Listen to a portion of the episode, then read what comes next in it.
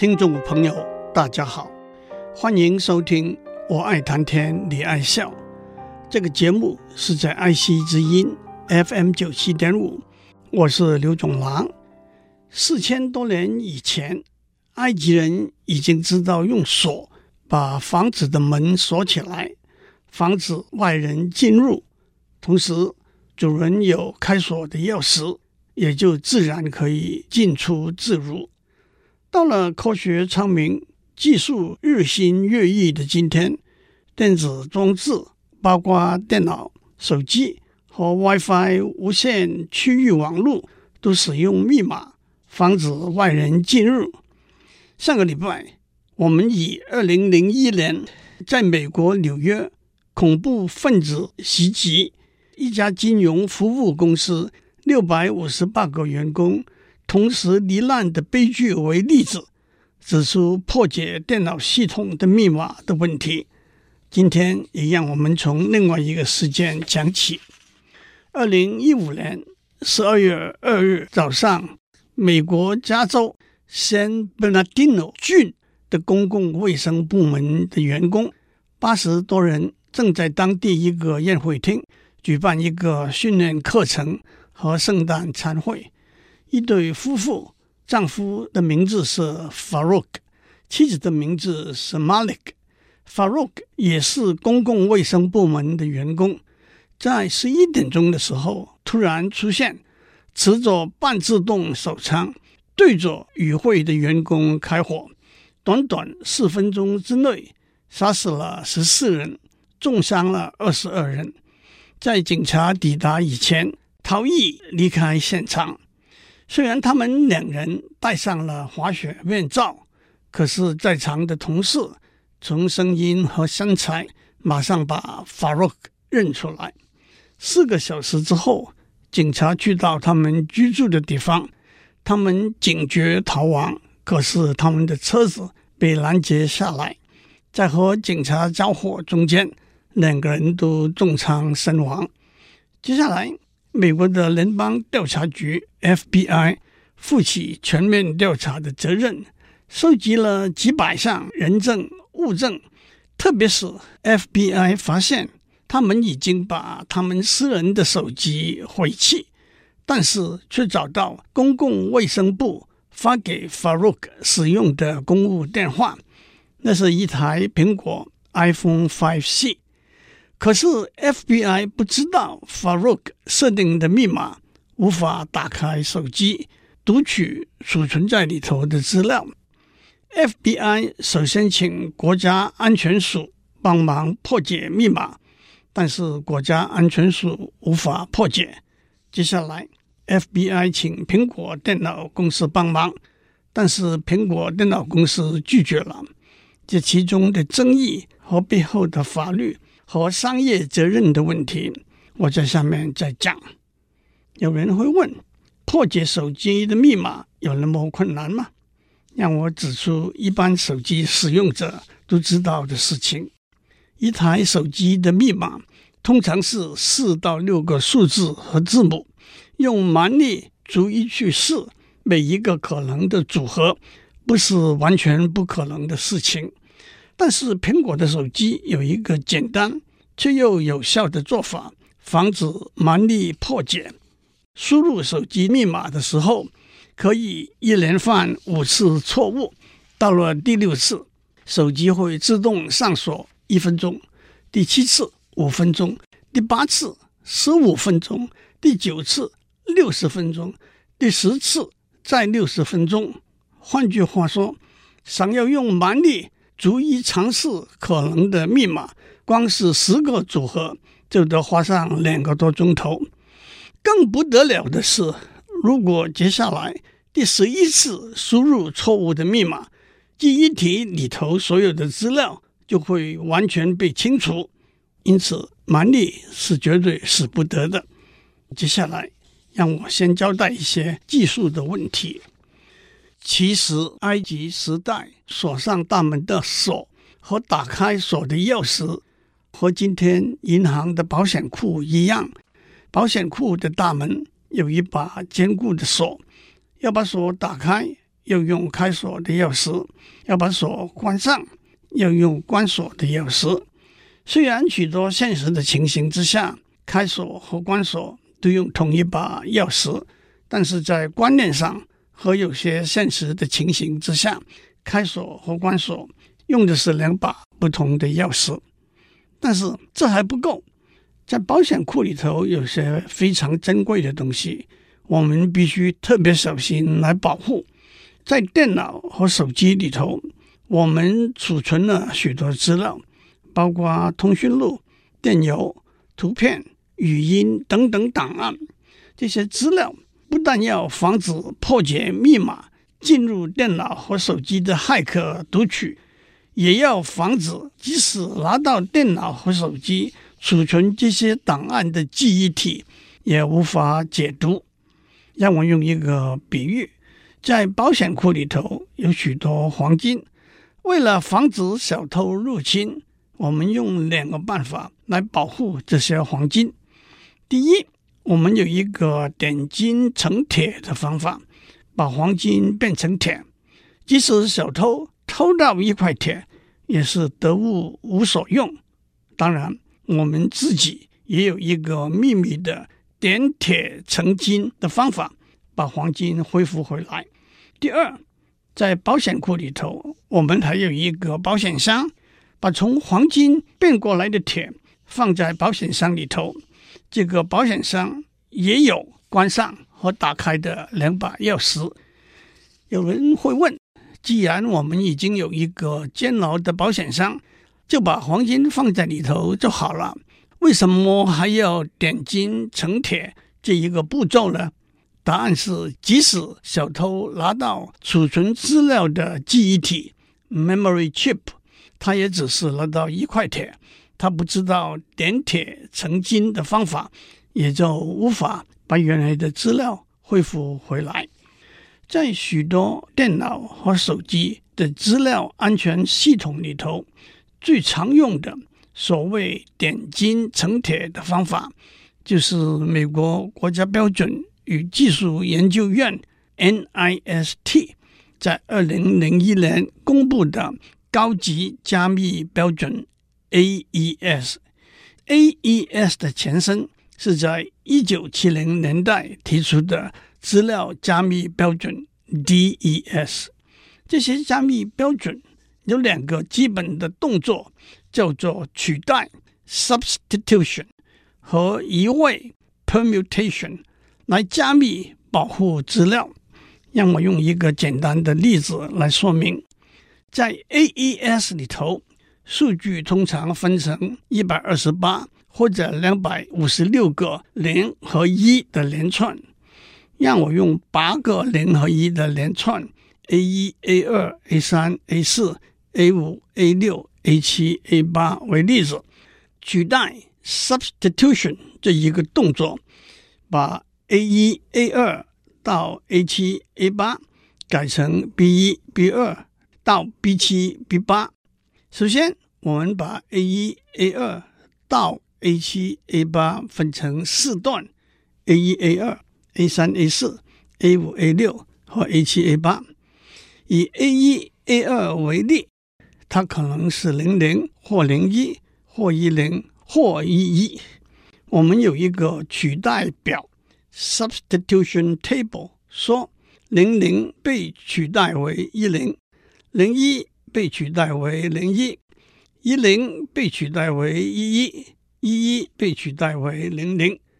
接下来 A 三 A 四用另外一个取代表改成 B 三 B 四，A 五 A 六用另一个取代表改成 B 五 B 六，A 七 A 八用另一个取代表。改成 B 七 B 八，因为每一个取代表都是一对一的取代，我们只要知道取代表，就可以把 A 一 A 二到 A 七 A 八取代成 B 一 B 二到 B 七 B 八，也可以倒过来，从 B 一 B 二到 B 七 B 八找回 A 一 A 二到 A 七 A 八。接下来移位。Permutation 这个动作，把 B 一、B 二到 B 七、B 八的数位按照一个预先选定的规则重新排列，变成 C 一、C 二到 C 七、C 八。例如，B 一变成 C 七，B 二变成 C 四，B 三变成 C 一等等。很明显，移位的动作也是可以逆转的。从原来的 A 一、A 二到 A 七、A 八，经过取代和排列这两个动作，改头换面变成 C 一、C 二到 C 七、C 八，这叫做一个阶段。一个阶段还不够，我们从 C 一、C 二到 C 七、C 八开始，再经过取代和排列这两个动作，变成为 D 一、D 二到 D 七、D 八。假如我们一连串经过八个甚至十六个阶段的取代和排列，直觉上来说，原来的 A 一、A 二到 A 七、A 八就不容易被辨别出来了。其实，在 AES 里头，在每两个阶段中间还有一个加密的动作，我就略过不讲了。在实际的应用里头，一个重要的问题是，按照 AES 加密标准得到的结果的保密性的长度，衡量把数据改头换面的保密程度，有两个指标，那是混乱性 （confusion） 和散布性 （diffusion）。混乱性是原始资料和保密资料之间无迹可寻。看不出彼此之间的关联，散布性是稍微改变原始资料一点点，保密资料就会大大的改变。换句话说，差不多的原始资料会转变成大不相同的保密资料。按照 AES 加密标准产生的保密资料，的确有高度的混乱性和散布性。我们讲到在 iPhone 里头的资料安全问题，我们把资料档案看成一块一块黄金，要保护这些黄金，我们有两个做法：第一，用一个点金成铁的方法把档案改头换面。我们在上面已经讲过这个点金成铁的方法。接下来，第二，我们说，即使经过点金成铁的过程，我们还是要把从黄金变过来的铁放在一个保险箱里头，目的是避免铁块被偷走。因此，我们还需要打开和关上这个保险箱的钥匙。当然，事实上，把铁块放在保险箱中这个观念。就是把经过 AES 加密标准处理的档案，再用加密编码的方法来保护，而加密编码和相对应的解密过程，就是由加密钥匙和解密钥匙控管的演算程序。加密和解密钥匙都是两百五十六 bit 的零和一连串而已。在 iPhone 的资料安全系统里头，这把加密和解密钥匙叫做档案系统钥匙 （File System Key）。有了档案系统钥匙，才能进入储存所有档案的保险库。没有档案系统钥匙，我们就无法读取任何一个档案了。真实的情况比这个复杂。说得精准一点，有了档案系统钥匙，还得加上级别钥匙 （class key） 才能读取档案。但是没有档案系统钥匙，那就无法可施了。在技术上，让我说的细一点，档案系统钥匙是一个固件 （firmware） 钥匙。让我打一个叉，澄清一下。硬件 （hardware）、软件 （software） 和固件 （firmware） 这几个观念。硬件是用电子元件连接起来的电子电路，也就是执行计算的实体工具。软件是指挥硬体计算工作的一连串的指令，通常储存在电脑的主记忆体 （main memory） 里头，因此也容易被置入、取出和修改。固件也是指挥硬体工作的指令，如果通常是比较基本、特殊的指令，而且不轻易，甚至不可能更改变动，并且储存在特殊的记忆体区域里头。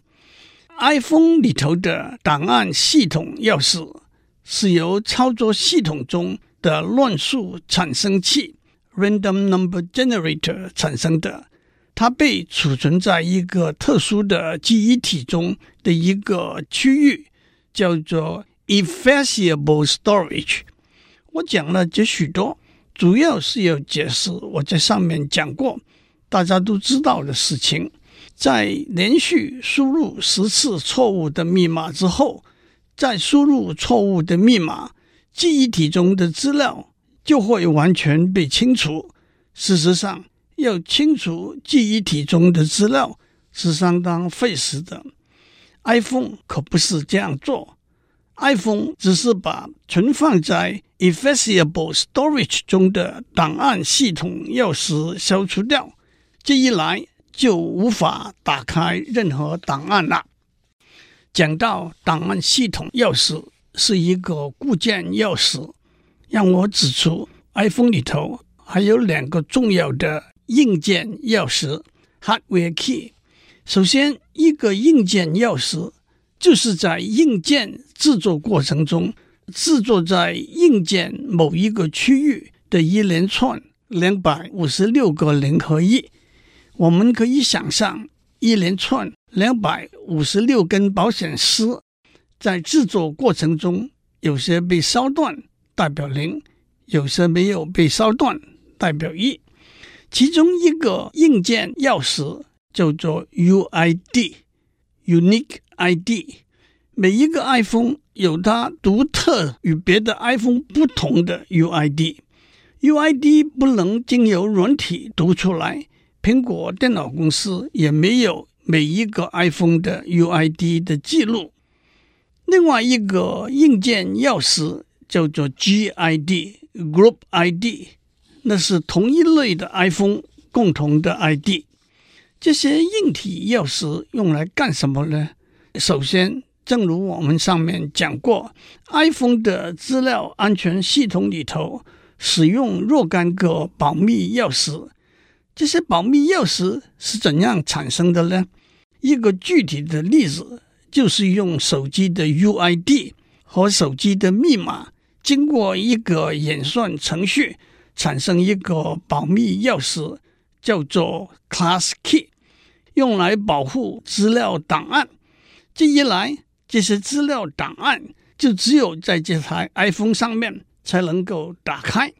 因为如果我们把储存资料的记忆体 Memory Chip 放在不同的 iPhone 上，不同的 UID 就无法产生正确的 Class Key。来打开资料档案了。讲了这许多 iPhone 严格的资料安全措施，大家自然就开始担心：万一我忘了手机的密码，再加上或者我的 iPhone 丢掉了，那么怎样才可以把储存在 iPhone 里头所有的资料找回来呢？答案可简单：使用 iOS 的装置，包括。iPhone、iPad 等等，都可以把装置里头的资料备份储存在云端 iCloud 上面，并且可以设定让备份的动作自动执行。大约每隔二十四小时，只要装置连接到 WiFi 无线区域网络，而且在充电的状态中，装置里头的资料。就会被备份到 iCloud 上去，需要的时候再从 iCloud 下载下来。当然，这其中有一个要点，iCloud 账户也有一个密码，因此 iPhone 里头必须有这个密码的记录，才能把资料备份到 iCloud 去。这又把我们带回到上面讲的美国圣伯纳迪诺郡杀人命案的故事。FBI 找到凶犯 Farook 使用的苹果 iPhone 5C 手机，想要打开手机检视里头的资料，但是因为不知道手机的密码，所以碰到无法克服的困难。可是这其中有一个可能的解决方法，却被 FBI 搞砸了，因为手机中的资料在 iCloud 里头存有备份，也就可以从 iCloud 把资料下载下来。因为这个手机是公务手机，所以 San Bernardino 郡的工作人员在命案发生之后，以方便下载为理由，重设 iCloud 的密码。下载的结果发现，iPhone 里头的资料最后一次备份是两个多月以前做的。技术上原本可以在这个时候启动 iPhone 的自动备份动作。让 iPhone 里头最新的资料备份到 iCloud 去，可是 iPhone 里头的 iCloud 密码是旧的密码，密码改了，备份这条路也就给堵死了。今天我们讲到这里，祝您有个平安的一天。以上内容由台达电子文教基金会赞助播出。